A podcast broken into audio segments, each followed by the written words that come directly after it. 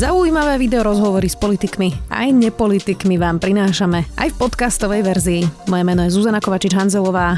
Vítajte pri relácii Rozhovory zet ká há v audioverzii. Pôvodne chcel odstúpiť, ak nevybaví z plánu obnovy peniaze poľnohospodárom, nakoniec vo funkcii zostáva. O Igorovi Matovičovi hovorí ako o slovenskom Havlovi a bol jeden z tých ministrov, ktorí chceli, aby zostal v pozícii premiéra. Jan Mičovský, minister pôdohospodárstva, vítajte. Dobrý deň, prajem, ďakujem za pozvanie. Pán minister, začneme najaktuálnejšie. Včera parlament odvolával ministerku Kolíkovú. Vy ste teda boli aj časť tej rozpravy v pléne a aj od vašich poslancov si vypočula na klube pomerne také osobné úražky na, na rodinu. V pléne ju opozícia nazývala beštiou. Vy máte vlastne aký postoj k tým bodom, ktorí jej niektorí vyčítajú, že má konflikt záujmov a že mala vedieť o tom, že jej sestra, nevlastná sestra, spreneverila peniaze vo firme? Ja som pani ministerku Kolíkovú pozorne počúval v pléne. A musím povedať, že mňa presvedčila. Mám taký pocit, samozrejme nemám záruky, veď nie som vyšetrovateľ, ale to, čo povedala a aj spôsob, ako to povedala, bol pre mňa dostatočne presvedčivý na to, aby som si povedal, že nielen kvôli tomu, že podľa mňa robota, ktorú robí vo vláde, je dobrá, ale aj to, ako to vysvetlila, vzbudzuje dôveru, že vedela, o čom hovorí, hovorila pravdu, priznala aj veci, ktoré možno, že neboli príjemné, ale jasne sa vyhranila voči tomu, že by mala osobne niesť zodpovednosť za obvinenia, ktoré boli predmetom jej odvolávania. Niektorí hovoria, že išlo o pomstu Igora Matoviča za to, že už nie je premiér. Išlo o pomstu? Viete, ja Igora Matoviča poznám osem rokov a poznám ho relatívne dobre z takých scén, kde sme sa teda často stretávali na klube, keď bol ešte opozičným poslancom a nikdy som nemal pocit žiadnej záľudnosti, žiadnej takej neprajnosti alebo nejakých zlých ľudských vlastností. Skôr by ste neverili, na mňa niekedy pôsobil dojmom takého až mierne zakriknutého človeka alebo človeka, ktorý viacej počúva, ktorý sa nepresadzuje. Možno, že tí politici, keď teda vstúpia pre ten mikrofón, tak sa javia trocha inakšie, ale musím povedať, že súkromí Igor Matovič na mňa vždy pôsobil veľmi vnímavo a žiadny náznak zlomyselnosti som nikdy nepociťoval ani voči mne, ale ani zo správania, ktoré by teda bolo možné identifikovať takýmto spôsobom. Richard Sulík ale tiež popisoval, že je pomstychtivý. Tak prečo to hovorí? No zase mnohokrát možno sa udejú veci, ktoré nemajú svedkov, tak ja neviem, čo všetko si títo dvaja páni stihli povedať. Ale napríklad môj pocit, keď som porovnával to, ako sa títo dvaja ľudia správajú na vláde a ako sa o tom potom píše v médiách, nie, že by to bola úplne nepravda, ale na tej vláde prebieha kopu veľmi dobrých múdrych debát, aj medzi nimi dvomi, ktoré hľadajú pravdu a riešenia a potom v tých médiách sa vypichnú veci, ktoré ako keby sa zamerali len na niekoľko slov, ktoré neviem, že nezazneli, ale ten dojem, ktorý to vyvolá potom vo verejnosti je úplne iný, ako mám napríklad ja, keď mám možnosť takúto jedinečnú pozorovať tých ľudí vo vláde. Takže je to istý rozdiel. Prečo len vy, médiá, sa zameriate na veci, ktoré sú pravdivé, ale prečo len potrebujete, aby tam tá iskra nejaká vznikla a množstvo vážnych, dobrých a naozaj takých veľmi potrebných vecí pre túto krajinu, tie sa niekedy dostanú tak na okraj toho záujmu. Takže po tejto stránke ja si pamätám množstvo dobrých debát aj od pána Matoviča, aj od pána Sulíka, ktoré určite boli hodné zaznamenania, ale do tých médií až tak nepreniknú. Ja som pozerala váš rozhovor pre té vé Pravda. Vy ste nazvali Igora Matoviča premiérom štátnikom, nazvali ste ho slovenským Havlom.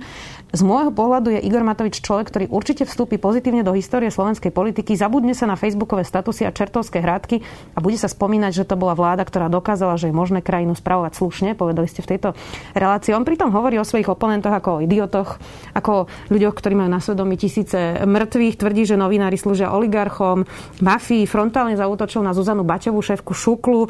Poslanca Valašeka nazval nebezpečným ratlikom, ktorý nenávistne breše, tak to asi úplne nie je úroveň Havla, alebo sa mýlim? No, rozoberme si to nadrobnejšie. Toho Havla ja na tom aj trvám, ale to podobenstvo je založené na niečom takom, ako pán prezident Havel, kedy si naozaj nemohol tušiť, že bude raz prezidentom a že bude môcť riadiť krajinu a myslím si, že jeho schopnosť ísť dosť vtedy stratených bojov, dať sa kvôli tomu aj zatvárať a proste ísť za svojím názorom, hoci šanca na úspech bola iba teoretická, ak vôbec, tak v tomto je hodný obdivu a vďaka tomu, myslím, aj vstúpil do histórie Československa. A Myslím si, že to spája práve Havla s Matovičom. Že myslím, že jeho boj proti tomu, čo sme tu žili, tá ozaj bohapustá korupcia, tá hrôzovláda, ktorá tu bola, to rozkradanie peňazí, to nebola Matovičová nejaká vízia, ktorú on takto ponúkal. Ono, tá doba toho Matoviča vlastne stvorila. Nejaký Matovič musel vzniknúť, len viete, na to treba mať aj veľmi silné vlastnosti. Mať vytrvalosť, mať schopnosť obetovať sa, lebo... Však Dobre, presne... ale je toto slušné správanie krajiny? To, keď toto je tá prvá časť, to porovnanie s tým mm. Havlom proste. Málo z nás má tú schopnosť vložiť do svojich životných predstav a vízií všetko. Dať sa za to hanobiť, prenasledovať, vysmievať, znevažovať. Proste mať za to samé nepríjemnosti a napriek tomu ísť za svojím cieľom. Toto títo dvaja majú spoločné. Čo sa týka niektorých vyjadrení, ktoré teda ste aj takto interpretovali, určite to nie je moja šálka kávy. Nepoužívam takéto výrazy a na mieste pána Matoviča by som ich nepoužil. Len viete, politika, čo všetko už politici dokázali povedať. Vy si to viete predstaviť v histórii, keby sme urobili nejakých zostrých tých údajne bonmotov. Nuž, možno aj to robí politikov, že dokážu aj takýmto slovníkom presvedčiť nemalú časť svojho politického spektra. No, aby... no, to vyzerá, že ich skôr odrázať, lebo má teraz naozaj vysokú nepopularitu, takže to nevyzerá, že toto je niečo, čo by chceli voliči. Viete, to je možno tiež, keď to obrátime do istej miery niečo sympatické, že proste nerobí to, čo by automaticky malo vyvolávať nejakú voličskú podporu. Je autenticky, hovorí to, čo si myslí, a hovorí to slovami, ktoré nie sú vždy najvhodnejšie, ale myslím, že emócia, úprimnosť a istá aj taká pokora, schopnosť pozorovania, vnímania vecí okolo seba je Matovičovi daná a to je niečo, čo možno je tak v protiklade s tým slovníkom, ktorý ja určite nepoviem, že je správny. Len, viete, na tých politikoch treba možno vidieť to, čo by mali urobiť. Nie ako pekne rozprávajú, alebo nepekne, ale čo všetko pre krajinu urobia. A Matovič preto vstúpi do histórie a preto som aj povedal, že som hrdý, že som mal možnosť byť súčasťou jeho vlády, že to jasné postavenie sa voči tej korupcii, voči tomu, čo sa tu dialo, voči tomu úpadku, je niečo, čo mu história nemôže zabudnúť a určite sa bude na to v učebniciach politickej histórie spomínať oveľa viacej ako na to, čo si povedal so Sulíkom na Facebooku. Tak to samozrejme uvidíme až časom. Áno, vidíte. Strana Hlas dnes zverejnila, že ste podpísali dotáciu dvadsať tisíc eur svojmu poradcovi Michalovi Bizoňovi. Zacitujem ich. Agroraz zrealizoval platbu organizácii Mičovského poradcu expresne, to povedal Hlas, ide o Včelársky Ekologický spolok Slovenska. Sú tam teda len dvaja ľudia, dotácia je na propagáciu činnosti, produkcia a realizáciu školení. Občianske združenie pritom nemá zverejnené ani stanovy na svojej web stránke. K tomu všetkému napísali, že teda z bielej vrany, z vás, sa stala čierna straka. Ako to vysvetlíte? Už pozdravujem krydielkami aj týchto ľudí z toho Hlasu. Budú si musieť ten Hlas nejakým spôsobom asi trocha preštelovať. Nejaká rozprávka, to čo hovorila o nejakom Kováčovi, čo dokázal Hlas upraviť. A oni by naozaj potrebovali takú riadnu ranu poriadnym kladivom do toho Hlasu, lebo zjavne teda majú ten Hlas veľmi falošný. Ale tento prípad je zaujímavý a doslova by som povedal, že vďaka za to, že ste ho pripomenuli. Ja mám víno, s ktorými umožňuje podporiť rôzne združenia a naozaj ich je nemálo a dostávajú zaujímavé čiastky na základe istého výberu vo vedení ministerstva. A toto združenie občianske pána Bizoňa, ktorého osobne poznám aj naozaj môjim poradcom, považujem ho za úžasného človeka, ktorý sa venuje ekologickému včelárstvu. Je v tomto obore špičkou a tie peniaze boli určené na výchovu, vzdelávanie a na šírenie osvety včelárskej spolu s deťmi. Myslím, že sa to má udiať na rôznych miestach, aj na Trenčianskom hrade. Boli tam s tým spojené nielen osvetové akcie, ale aj nejaké rozdávanie medových produktov. Proste práca s deťmi. Lenže keď COVID do toho zasiahol spôsobom, ktorý znemožnil tieto aktivity, tak pán Bizoň urobil to, čo robia slušní ľudia. V takomto prípade nevymýšľal, ako tie peniaze zužitkovať na nejaké pseudociele, keďže to pre tie deti nemohol dať a peniaze vrátil. Takže ďakujem aj na tomto mieste za tú otázku, aj za pánovi Bizoňovi, za jeho postup a tak trocha sa usmievam nad Hlasom, ktorý by si mal preveriť všetky súvislosti. Dobre, vrátil peniaze, ale predsa len vy ste podpísali s ním tú zmluvu na tú dotáciu. Veľa sa včera hovorilo v parlamente o teste Ficom. Tak viete si predstaviť, že Robert Fico by podpísal dvadsaťtisícovú dotáciu, ja neviem, napríklad vtedy poradcovi Erikovi Tomášovi, ktorý by možno mal aj naozaj dobré občianske združenie, ktoré by robilo niečo, ale prosto by tam ten konflikt záujmov bol, bol, keďže je to jeho poradca. Nie, nie je to konflikt záujmov, pretože ja som jedna vec je, čo robí poradca v rámci mojej objednávky zadania, keď od nich žiadam nejaké poradenstvo, sa to vyúčtuje v hodinách, za to sa platí. A to, že títo ľudia, ktorí sú mojimi poradcami, a mnohokrát musím povedať ľudia osobnosti, ktorí majú naozaj bohaté príbehy a ja čerpám z ich vedomosti a múdrosti, no tak ak má takúto aktivitu, upozorňujem, že ich je veľmi veľa do roka, koho podporíme. A práve tie včely sú nesmierne dôležité. A pozor, pán Bizoň je ekologický včelár, čo je teda dosť veľká výnimka. Venuje sa tomu ozaj nielen so svojimi celoživotnými vedomosťami, ale aj srdcom. Keby ste ho tu mali, tak by ste zistili, že čo je to za ohromného človeka. Ja, teda, ja ho Takže vôbec ten... nespochybňujem, pán minister. Ja sa len pýtam, že či by minister mal podpisovať dotácie svojmu poradcovi. Určite, keď má zmysluplný cieľ, ktorý sa dá odkontrolovať, ktorý je jednoduché určený na ušľachtilé ciele, ktoré táto spoločnosť podporuje, a pôdohospodárstvo je rezort, ktorý včelárstvo podporuje. Áno. Viete, dôležité je, aby vám vždycky zablikala tá kontrolka, že ak by ste robili niečo také, že akože...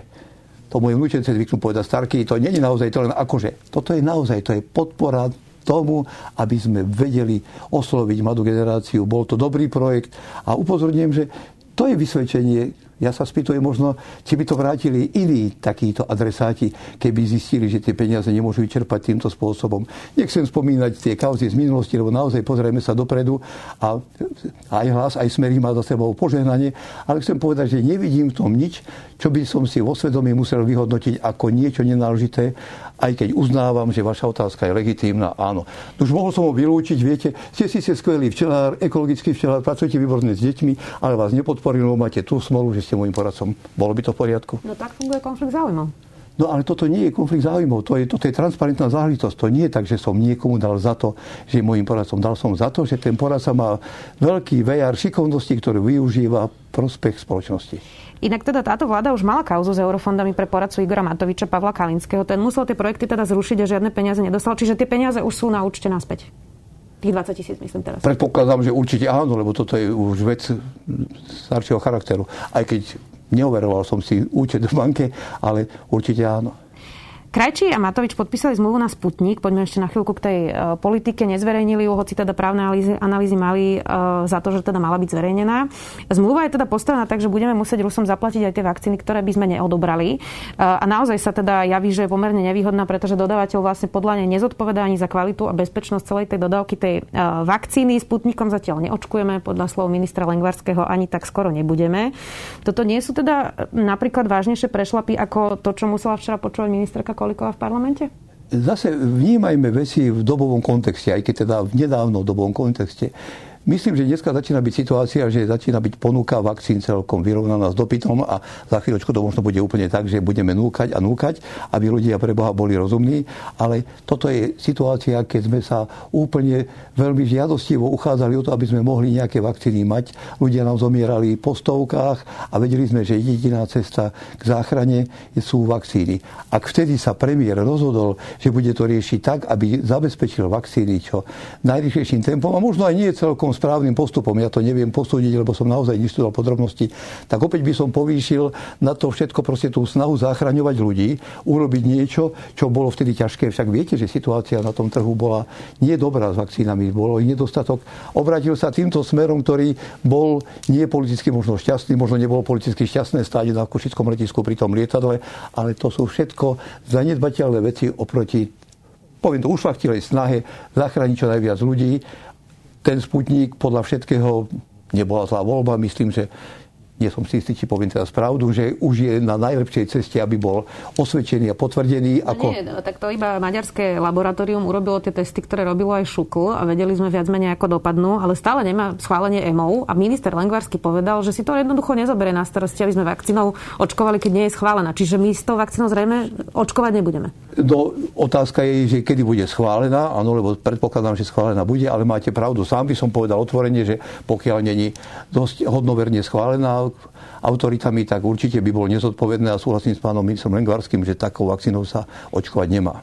Vy ste povedali denníku E na komunikáciu Igora Matoviča, napríklad voči ŠÚKL toto. Nepoznám podrobnosti tejto komunikácie, možno to bude práve dôsledok toho, že nečítam veľmi noviny, lebo mám veľa práce. Takže aby som to lepšie pochopila, vy teda nesledujete, že čo robí Igor Matovič?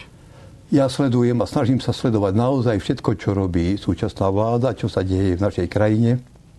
Ale musím povedať, že možno je to teda len moja nešikovnosť. Proste už nemám tú výkonnosť, ako keď som mal tridsať rokov a musím sa priznať, že niektoré veci mi trvajú oveľa dlhšie ako za mladí.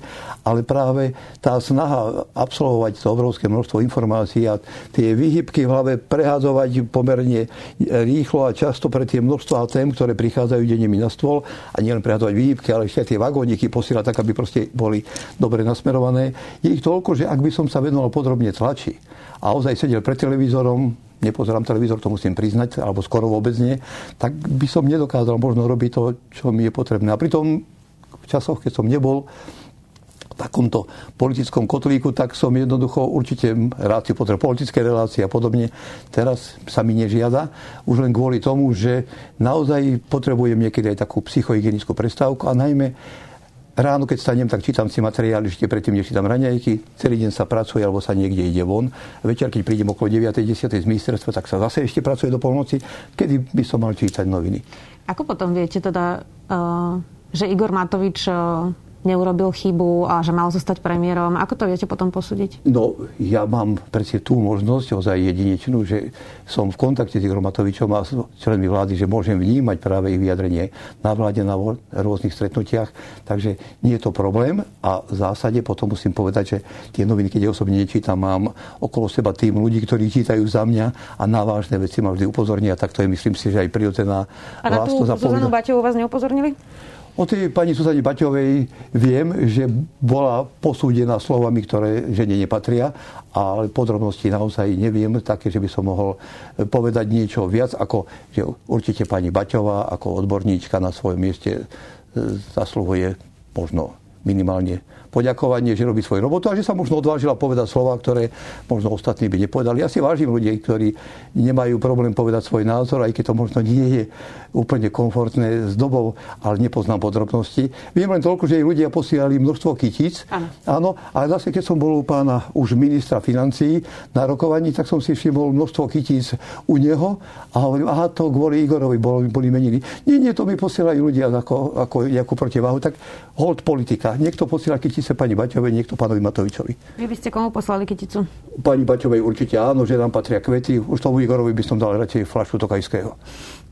Na začiatku som hovorila, že ste povedali, že ak poľnohospodárstvo nedostane peniaze z plánu obnovy, tak odstúpite z funkcie. Plán obnovy teda má pri poľnohospodárstve nulu.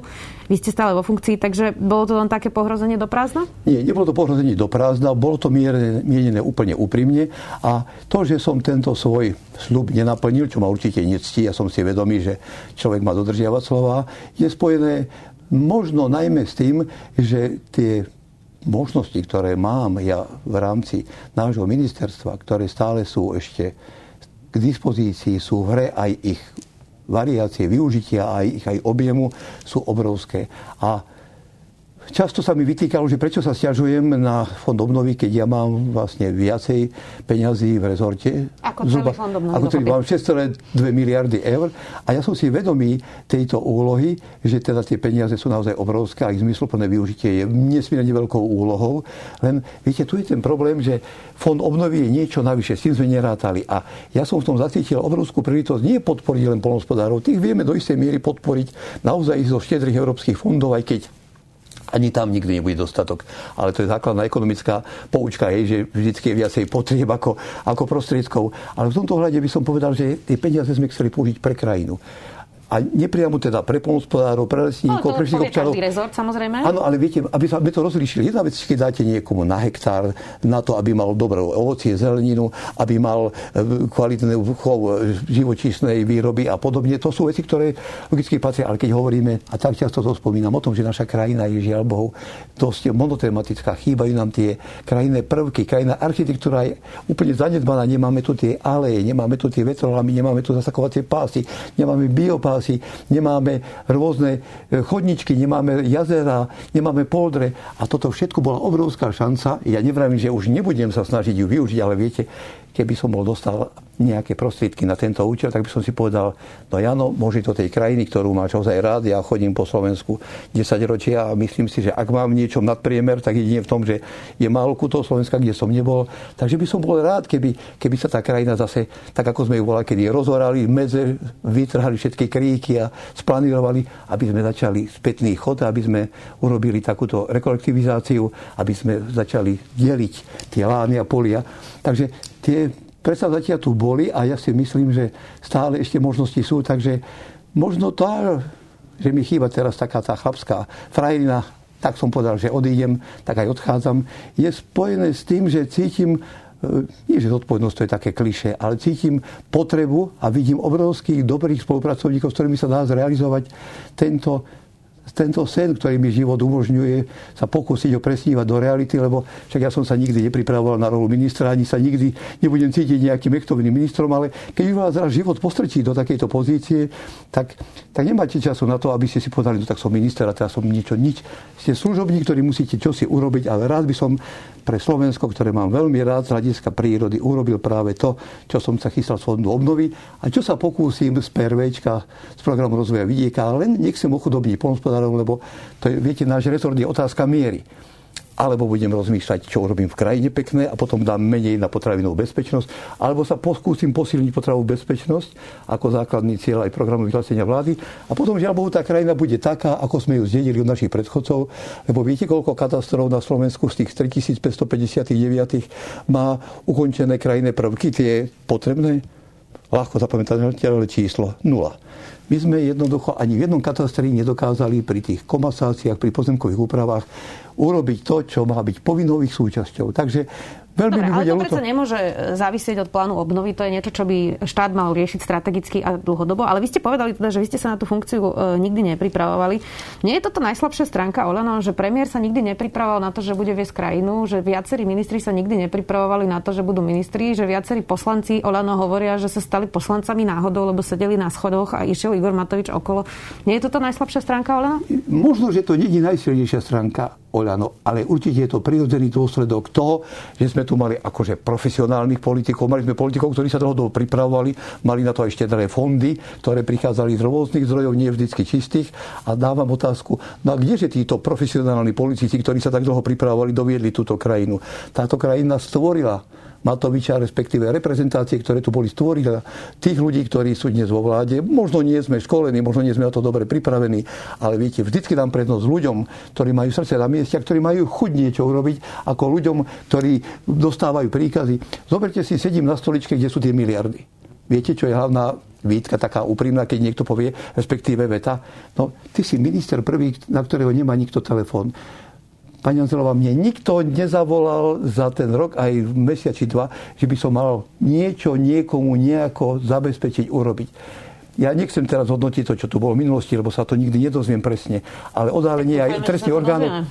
No áno, ale viete si všetky debaty, kde všade musel taký minister skladať účty, všetko, čo musel zariadiť, lebo oni vlastne, tí ministri, plnili tie úlohy tak, ako, ako boli od nich žiadané. Tá doba žiadala istú, nazvime to, poslušnosť, vedieť, čo sa patrí urobiť a čo sa nepatrí. A to bola nejaká vec, ktorá vlastne potom sa dohúpla do toho, že práve Igor Matovič so svojou, povedzme, politickou prezieravosťou a istou marketingovou šikovnosťou dokázal povedať, že dosť, a ľudia sa rozhodli pre zmenu. Teraz sú sklamaní.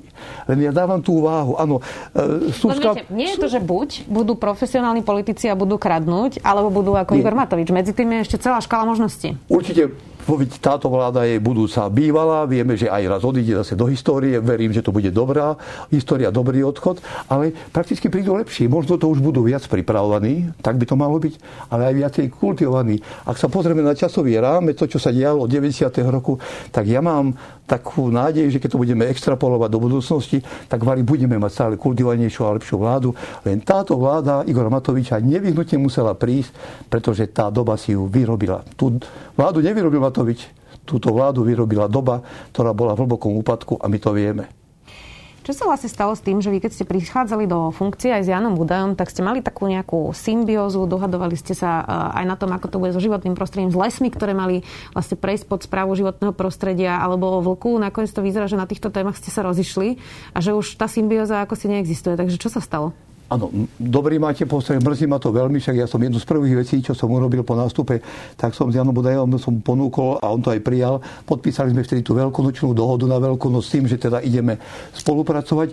Naozaj sme sa v niektorých momentoch rozišli, len prosím vás pekne, nie je to vlk. Aby, ja toho vlka, to je efemérna okrajová záležitosť, celkom to vítam, aj keď musím no, povedať... Tak nechajme iba tie lesy. Áno, ale čo sa týka teda prírody a lesov, povedzme si úprimne, že som ochotný uvažovať o tom, že musíme pripraviť lesy pre budúci prechod pod životné prostredie. Nevriem, že pod rezort, ale možno pod spoločné ministerstvo, ktoré bude na starosti prírodné zdroje.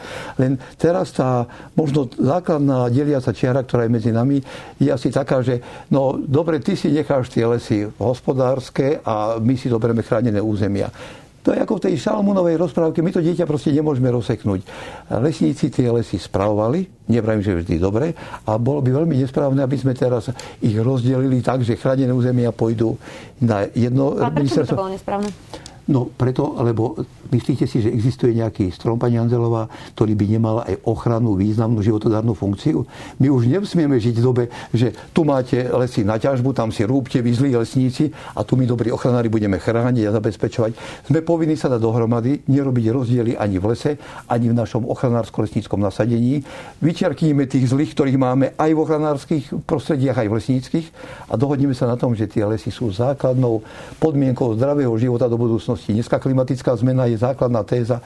Vám garantujem, že nemáte lepšiu hrádzu proti vplyvu klimatických zmien, ako je les.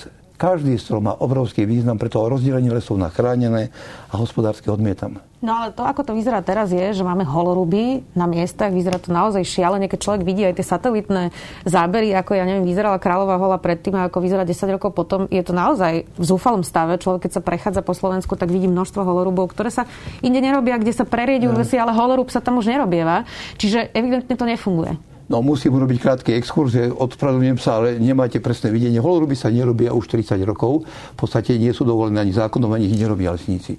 Len to, čo vy hodnotíte ako holorub, sú dôsledky kalamít. O tých kalamítach teraz by sme mohli hovoriť, kto ich spôsobil, aký je podiel človeka, aký je podiel toho, že sme nezasahovali včas a poriadne s odbornou znalosťou lesníckou.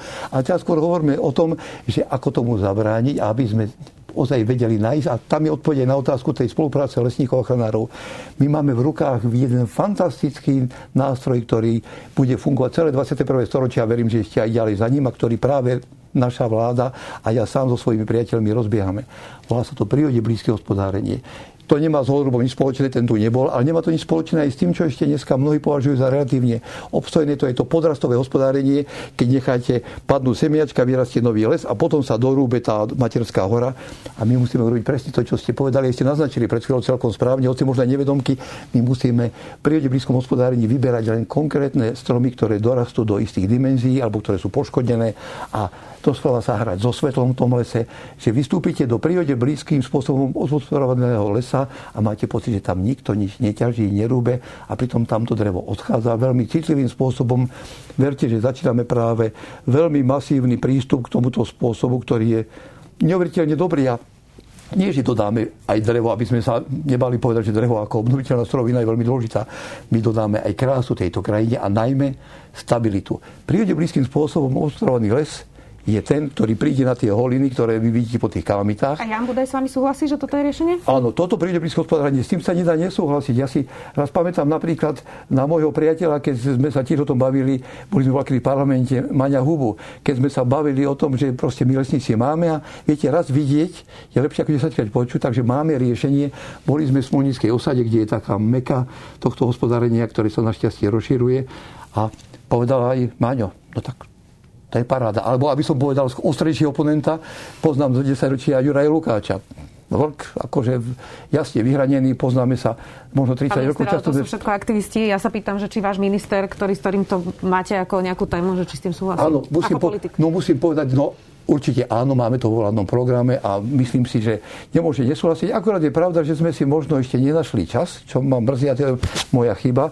Musím to aj takto verejne priznať, že by sme do toho lesa spoločne zašli, že ja som s ním ešte v tom prírode blízkom lese nebol, ale určite si nájdeme čas a ja si myslím, že rád by som pozval veľa ľudí, ale ak nie všetkých občanov, aby sa pozreli na tento spôsob hospodárenia. Je to malý zázrak, ale zázrak, ktorý vymysleli múdri lesníci a ktorý naozaj funguje. Hlavne nie naraz, lebo teraz sme v pandémii, ale samozrejme v prírode je to bezpečné. Poďme po poslednú tému, pán minister. Ako vážne to myslí táto vláda s transparentnými výberovými konaniami? es a es tá ich vôbec nerobí, ale tá je fér povedať, že to ani nesľubovala pred voľbami. Minister Kraňák si dosadil na šéfov úradov práce ľudí z kandidátky. Vy ste zase napriek výberovému konaniu vybrali za šéfa platobnej agentúry pána Janoša, ktorý to výberové konanie nevyhral. Tak teda ako sa na to má volič pozerať, ktorému ste slúbili, v Oľano, že budete vyberať všetky tieto pozície transparentným výberovým konaním a vôbec sa to nedie. Áno, ja na tom trvám, teda budem hovoriť za náš rezort, za, za PPAčkou, Poľnohospodársku platobnú agentúru, že sa to tak deje. Za prvé musím povedať v súvislosti so svojou zodpovednosťou a oprávnením, že mám právo aj bez výberového rozhovoru do týchto funkcií, to nie je štátny podnik. To hovorili, priamo, to hovorili ale to, aj ministri Smeru. Áno, to hovorili, ale napriek tomu som vymenoval trinásťčlennú komisiu, zriadenú z množstva odborníkov, ktorí naozaj s tým najlepším úmyslom a veľmi profesionálne aj po školeniach, ktoré sme vykonali aj so psychológmi, vstúpili do tejto role veľmi čestnej a veľmi potrebnej. Musím povedať, že ten výber, ktorý som dostal, áno, tie, to, čo vzýšlo z výberového konania pri všetkej úcte a naozaj je snaha pochopiť tie aj ambície. Zoznámil som sa s jednotlivými záznamami, lebo som nebol účastník, takže bolo to, je to aj zverejnené, ľudia si mohli pozrieť tú záznamu. Zoznámil som sa s ich projektami, s ich životopismi. A keď som zvážil to, že my pätnásteho októbra tohto roku budeme mať nad sebou Damoklov meč, ktorý buď padne, alebo odíde do histórie v podobe priznania alebo nepriznania akreditácií našej PPAčke. Keď som si uvedomil, ako málo času je, a keď som si uvedomil toho, že toho pána Jánoša, ktorého som tam dal, naozaj som tedy povedal, že na relatívne krátku dobu, keď som zistil, že koľko sily, koľko odvahy, koľko aj takej ambície a aj ocenených krokov jeho okolím do toho vložil, tak som si uvedomil, že by som urobil asi chybu, ak by som dal prednosť politickej kráse, lebo politicky by to bolo elegantné. Dal som, vybrali ste, my mám pokoj. A musel som voliť medzi krásou a, a praktickou účelnosťou v prospech tejto krajiny. Takže preto som toho Janoša tam nechal, ale víťaz výberového konania po rozhovore so mňou aj sa rozhodol, že vníma obtiažnosť podniku, do ktorého vstúpil a kde obsadil prvé miesto. A dohodli sme sa na riešení, ktoré považujem aj za korektné a aj za, za správne. Že prijal rolu prvého zástupcu výkonného riaditeľa, funkciu, ktorú som špeciálne pre tento účel dal taký návrh, aby ju vytvorili na PPAčke, však oni sú nezávislý organizmus. A verím, že to je riešenie, ktoré uznávam, že politicky nie je krásne, ale je veľmi potrebné a ozaj popieram akokoľvek, a neviem, kde máme kameru, rád by som sa potreboval občanom do očí. Žiadna netransparentnosť, žiadne iné vplyvy, ktoré by mali mať ako za účel nejaké hry, komu si vyhovieť, komu si nevyhovieť, tam neboli. Plnou rozsahu svojho mena, ktoré si vážim, Jana Mičovského, zodpovedám za to, že to bolo fér. Minister, ja vám úplne rozumiem, ale vy už teraz niekoľkýkrát argumentujete tým, že máte dobrý zámer. Ja tomu rozumiem. Uh, ale my máme nejaký systém. Vy ste slúbili voličom, že budete robiť verejné transparentné konania. Natália Milanová ako ministerka kultúry má tiež problém, že nevybrala na šéfa nového scén- novej scény niekoho, kto vyhral výberové konanie. Tak sa iba pýtam, že keď nás niekto pozerá a možno sa chce prihlásiť do nejakého výberového konania, že či sa tam vôbec má prihlasovať, keď nakoniec aj tak radradom všetci vyberáte niekoho úplne iného ako ten, čo urobí projekt, narobí sa, prejde nejakým vypočúvaním. Celé je to pomerne náročný proces a na konci dňa aj tak vyberete niekoho úplne iného. To je legitímna otázka. Je to legitímna otázka a aj má svoju logiku. Ja súhlasím s tým, že to môže vypadať zle a že to vlastne aj vypadá zle, že to vzbudzuje ako nedôveru a ja sa na to chcem nie, že ospravedlniť, lebo človek by sa mal ospravedlniť za veci, keď robí niečo nesprávne alebo keď robí chybu, hoď aj nevedomo. Toto bolo moje účelové konanie, ktorým som sa snažil nájsť to najlepšie riešenie, keď sa bavíme o PPAčke, lebo tam naozaj toto je veľmi zložitá vec. Ale prečo ste to neurobili tak, že tam predsa necháte toho pána Janoša dočasne, kým nezíska alebo nestratí tú akreditáciu platobná agentúra a potom by ste spravili riadne výberové konanie? Tak sa to predsa dalo vyriešiť. Áno, ale ja som bol presvedčený, lebo tá moja predstava, a myslím, že predstava nie len moja, celé ministerstva, že hľadáme možno nie len zo Slovenska, veď sme sa obrátili aj na Čechy, špičkového človeka, ktorý by bol vysokou garanciou toho, že tú obrovskú úlohu, ktorú má na sebe generálny riaditeľ, zvládne. Dal som na váhy fakty, ktoré som mal v rukách a toto bolo rozhodnutie, ktoré vyplývalo z vyhodnotenia faktov. Súdci vedomí tej politickej nekorektnosti, ako by sme to nazvali, alebo niečo, čo mi ľudia budú vyčítať. A moje zodpovednosti za to, a tá zodpovednosť je tu na mne deň čo deň, to je obrovská úloha, čo sa týka PPAčky. Aby som teda volil, opakujem, nie to, čo by bolo tak politicky elegantné, ale čo je potrebné. Ale hovoríme len o PPAčke, zoberte si... Na ostatné, vyber... Dobre, na ostatné pozície budete robiť transparentné verejné výberové konanie? My robíme všade, aj tam, kde robíme transparentné a všade, aj kde nemusím. Zoberte si Lesy Slovenskej republiky napríklad. Toto sa tiež často spájalo, že Urobil som, tam komisia určila, rešpektoval som to, ale pozrite sa, čo život všetko spôsobí. Tam mi vtedy vyčítali, že komisia, aj keď to bolo korektné a transparentné, vybrala môjho priateľa, ktorého som naozaj poznal a ktorý bol súčasťou toho boja za lepšie lesníctvo, pána Vygodu. A ja som po troch, štyroch mesiacoch musel byť niečo, čo ma vôbec netešilo a čo mi prišlo veľa reakcií. No ty si teda pekný minister, keď priateľ takéhoto chlapa. Neplnili sa tie zámery a takým tempom, ako som si predstavoval, tak som urobil vec, ktorá napriek tomu, že bolo transparentné výborové konanie, naozaj bolo, som ho odvolal a urobil som nové transparentné, transparentné výberové konanie. No, čiže okrem PPAčky budete robiť transparentné výberové konanie? Aj PPAčke. Áno, to, to, to proste nemôžem povedať. Len rozhodnutie bolo na mne. Tá pyramída menom riadenie podhospodárstva má proste svoj vrchol. Raz sedíte na ňom a musíte zodpovedať za všetko. Zodpovedám. Pán minister, ja absolútne vám rozumiem. Uh, máte na to úplne pr- plné právo. Ja len vravím, čo ste sľubovali ľuďom pred voľbami a pri tej PPAčke sa to nestalo. I nie, pri tej PPAčke som urobil to, čo som sľuboval. Čisté, čestné riadenie tejto krajiny s najlepším úmyslom, bez toho, aby sa lepili tu niekomu na nejaké dlane, nejaké grošíky a bez toho, aby som si posúval do funkcií nejakých politických, priateľských, rodinných alebo akýchkoľvek. Dbám na čistotu riadenia a som si vedomý toho, viete, ja som na to starý, aby som odišiel do vlastnej osobnej histórie s tým, že no, tak síce bol som tam chvíľka, pekne som sľuboval, ale napokon som aj tak musel. Určite nič také ja neurobím a ak by tá voľba bola, no už veď verejnosť má možnosť to kontrolovať, mi to spočíta, ale viete, jedna je dôležitá vlastnosť, že môžete oklamať skoro kade koho, hej, keď budete veľmi šikovní, ale seba nikdy človek neoklame a také slovíčko ako sebaúcta, to je mimoriadne dôležitá záležitosť a myslím, že bez sebaúcty sa by nežilo dobre. Vy keď ste sem prišli, ja som sa vás pýtala, že ako sa máte a vy ste povedali, že na trojku, dobre. Um, tak keď už sme pri tých známkach, uh, tak za ten rok tejto vlády by ste Olano dali akú známku? No tak ono, každé vysvedčenie má sám svoje nejaké predmety, takže možno by sme to rozdielili na komunikáciu vo vzťahu k verejnosti a šikovné možno od trans- otlmočenie tých zámerov by to bola známka možno taká, hej, čo si možno medzi trojkou a štvorkou, že ako veľa vecí. Ale za to hlavné, čo tým vynikalo a vyniká protikorupčné hnutie Olano, ktoré má dnes zodpovednosť za vládu tejto krajiny, tak by som dal dvakrát potrhnutú jednotku. Možno veľa, keď sme tomu hovorili, jednotka s významenaním. Ďakujem vám veľmi pekne, že ste si našli čas. Jan Mičovský, minister pôdohospodárstva. Vďaka. Ďakujem za pozvanie, bolo mi cťou. Počúvali ste podcastovú verziu relácie Rozhovory zet ká há. Už tradične nás nájdete na streamovacích službách, vo vašich domácich asistentoch, na Sme bodka es ká, v sekcii Sme video a samozrejme aj na našom YouTubeovom kanáli Denníka Sme. Ďakujeme. Milujeme vedu, špeciálne v týchto časoch, keď fakty a ich vedecké vysvetlenia sú také potrebné. Náš vedecko-popularizačný podcast Zoom je naplnený presne takýmito faktami. Každý týždeň prináša prehľad tých najzaujímavejších nových objavov zo sveta vedy. Vychádza každú stredu a vedecké novinky, ktoré pre vás pripravujú naši kolegovia z redakcie Sme, pre vás čítam ja, teda Tomáš Prokopčák. Podcast Zoom nájdete nielen vo vysielaní Rádia ef em, ale aj vo všetkých podcastových aplikáciách, na Spotify alebo všetky epizódy pekne za sebou na webe sme bodka es ká lomka Zoom.